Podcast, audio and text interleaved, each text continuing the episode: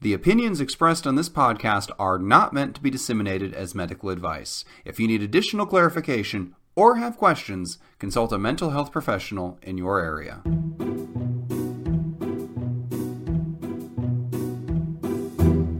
Hello, and welcome to 10 Minutes to Save Your Marriage, the podcast where a comedy writer, that's me, and a psychologist, that's me, try to solve your long running relationship issues in 10 minutes or less. How are you doing, Steve?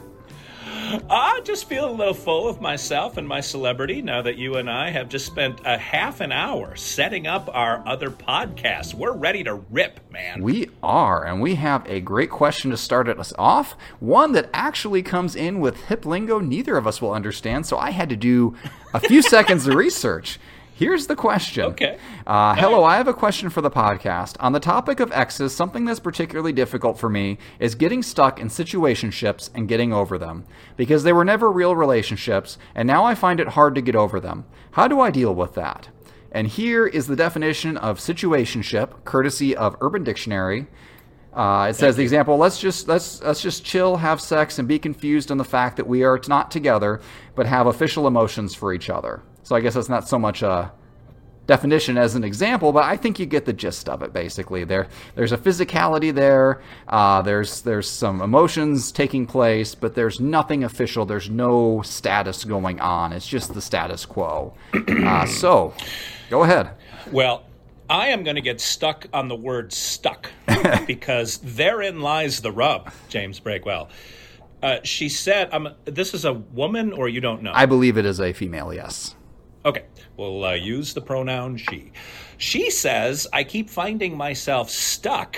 And I'm like, well, wait a minute. That means all of a sudden you woke up in a strange city and didn't know what was going on. Like, no, no. You bought a bus ticket, you got on, you put in your uh, iPod Bluetooth headphone things. Uh, this whole lingo is getting beyond me, James. But like you were a part of every step of that journey. You didn't just wake up, someone kicked open your door and shined a light in your eyes. Like it doesn't work that way. So, my question to you is why do you do that to yourself? If you really do want more than that in a relationship, can you not calibrate your expectations up to meet that potentiality? I'm going to use big words Ooh. too. Like uh, if you're on uh, one of the dating apps that's a hookup site, you kind of know what you're in for and there's, I, I, don't have any judgment about that. It's just people living their lives. If you would like a relationship, then you have to kind of up your game on what the qualifications are of somebody you are looking at. Like you're going to attract a whole bunch of people. Why do you only zero in on the ones that are going to have a loosely defined chill and have sex and be confused relationship? Like uh, be clear on the front end with yourself.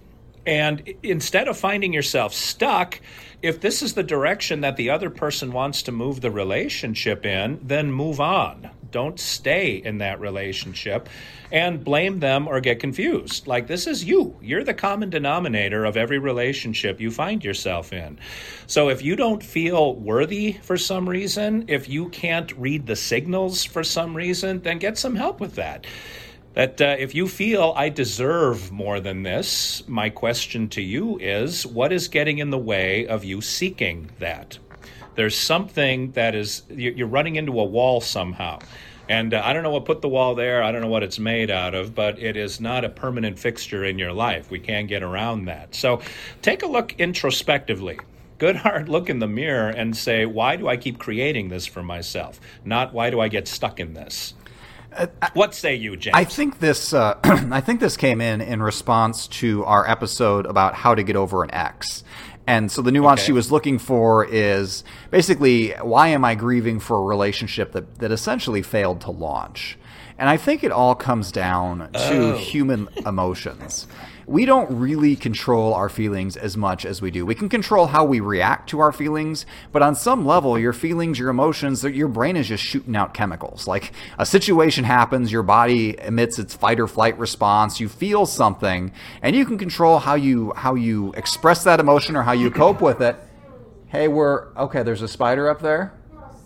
A centipede. Well, I bet it'll still be there in 10 Burn minutes when I'm done with the down. podcast. okay, so apparently the, the, the centipede won't keep. This is an imminent threat to my children. They are not fans of bugs. Uh, so listen, I, you're going to miss that house. You know what? I will. I'm trying to debate if this is going to lead to more chaos or if I can just keep going. I feel like I had a good train going. I bet I can kill that centipede in ten minutes. Let's just. Emotional reactions are chemical bursts in our brain. Yes. So that. Uh, so so I think that's what it comes down to. That she knows on an intellectual level she shouldn't mourn this because she says, "Hey." you know what? We were both just having fun. It was nothing official. So why do I feel so crappy when it ended? Why do I hurt like we went through a real breakup? And I think I think it comes down to the fact that your animal brain, you know, the lizard part of your of your uh, cognitive abilities, it doesn't care if you had official status or not. Your feelings said this was real. Your feelings said I was attracted to this person. I put myself out there. I was vulnerable, and so you you took the same steps as if you were in a real relationship. You you took the same risks. You had the, some of the same experiences. You just didn't have the official status that kind of goes with how relationships are supposed to work in society. So I think it's perfectly rational uh, that you feel this way. And I think the only uh, the only real way around that is, is what Steve said, perhaps a bit too harshly. But if you if you're if situationships are hurting you, I think you might have to avoid situationships. And with the way things work now, maybe that's not going to be entirely possible. Maybe a situationship is the stepping stone to a relationship now, at least at your station in life or among your peer group or however things are going. But if they if this is having detrimental effects on your life, if you have multiple situationships and each one is you're taking it hard like a breakup, I I would compare it to what I had to do when I was a fan of football. Uh, I for a while I got into the Colts. I got really into the Colts, and uh, and it when they won, there was nothing better in the world. But when they lost, I was depressed for like a day and a half. And I finally decided, I'm like, I'm an adult. I can't give strangers this kind of power over my emotional well being. Like, I have to be functional.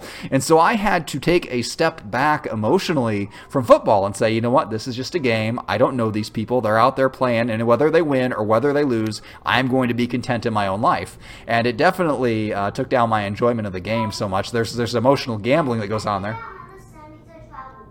There, uh, hold on a second. I got a, I got an incoming report about centipedes coming in. we are going to get a length and leg count report. Can we here. can we talk about this in two minutes? Okay, I'll be up in two minutes. Okay, okay. You guys are going to be safe till then. Just keep an eye on it for me so you know where it is. Okay. I, I think they don't know how to tell time. They don't know okay. how to tell time. You, you, sir, are a father. usually when I shoo them off the floor and uh, say I need to record a podcast, usually they stay away. But to them, a house centipede is a true crisis.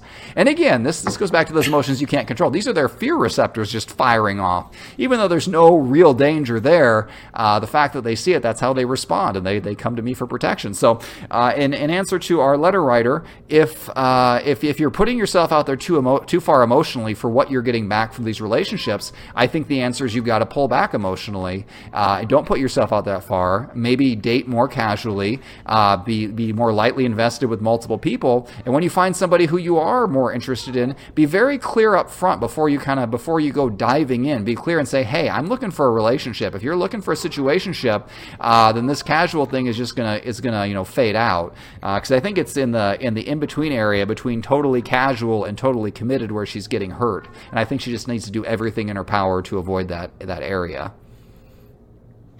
I wonder if there is a part of her that is afraid of a long term, real, intimate relationship, too. That uh, it's easy to kind of, I don't know why I'm the bad guy. I sort of feel like it, but she keep, she's in the spin cycle of one I, I, literally have never heard the word situationship in my life, so it's uh, it feels like a pair of pants that doesn't fit. But like uh, one situationship after the other, and I would say there's a little bit of method to madness. Like that lizard brain isn't completely irrational the way it does things. So anyway, all that to say, just uh, self examination here. Is there something about a real relationship that freaks me out a bit? So I enter one of these casual, chill and have sex and be confused relationships, expecting them to potentially turn into something good and then disappointed when they are what I think they're going to be, or they are who we thought they were. Uh, that's another football thing. but anyway.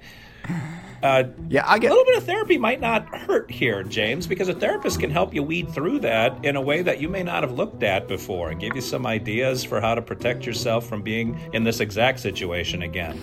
Well, I think we've thoroughly addressed the question, and I have a house centipede I need to go kill. So I'm going to go ahead and uh, and do the outro here. If you have a question you'd like us to solve in 10 minutes or less, it doesn't have to be a relationship question. It can be between um, you know parent-child or coworkers or whatever else. I mean, it doesn't to be a romantic uh, relationship question. Just any any sort of interactions between people. We'll, we'll be happy to weigh in. Uh, if you have that question, send it in to James Breakwell at explodingunicorn.com. That's exploding unicorn with the e. This has been another episode of 10 minutes to save your marriage, and that's 10 minutes of your life you'll never get back.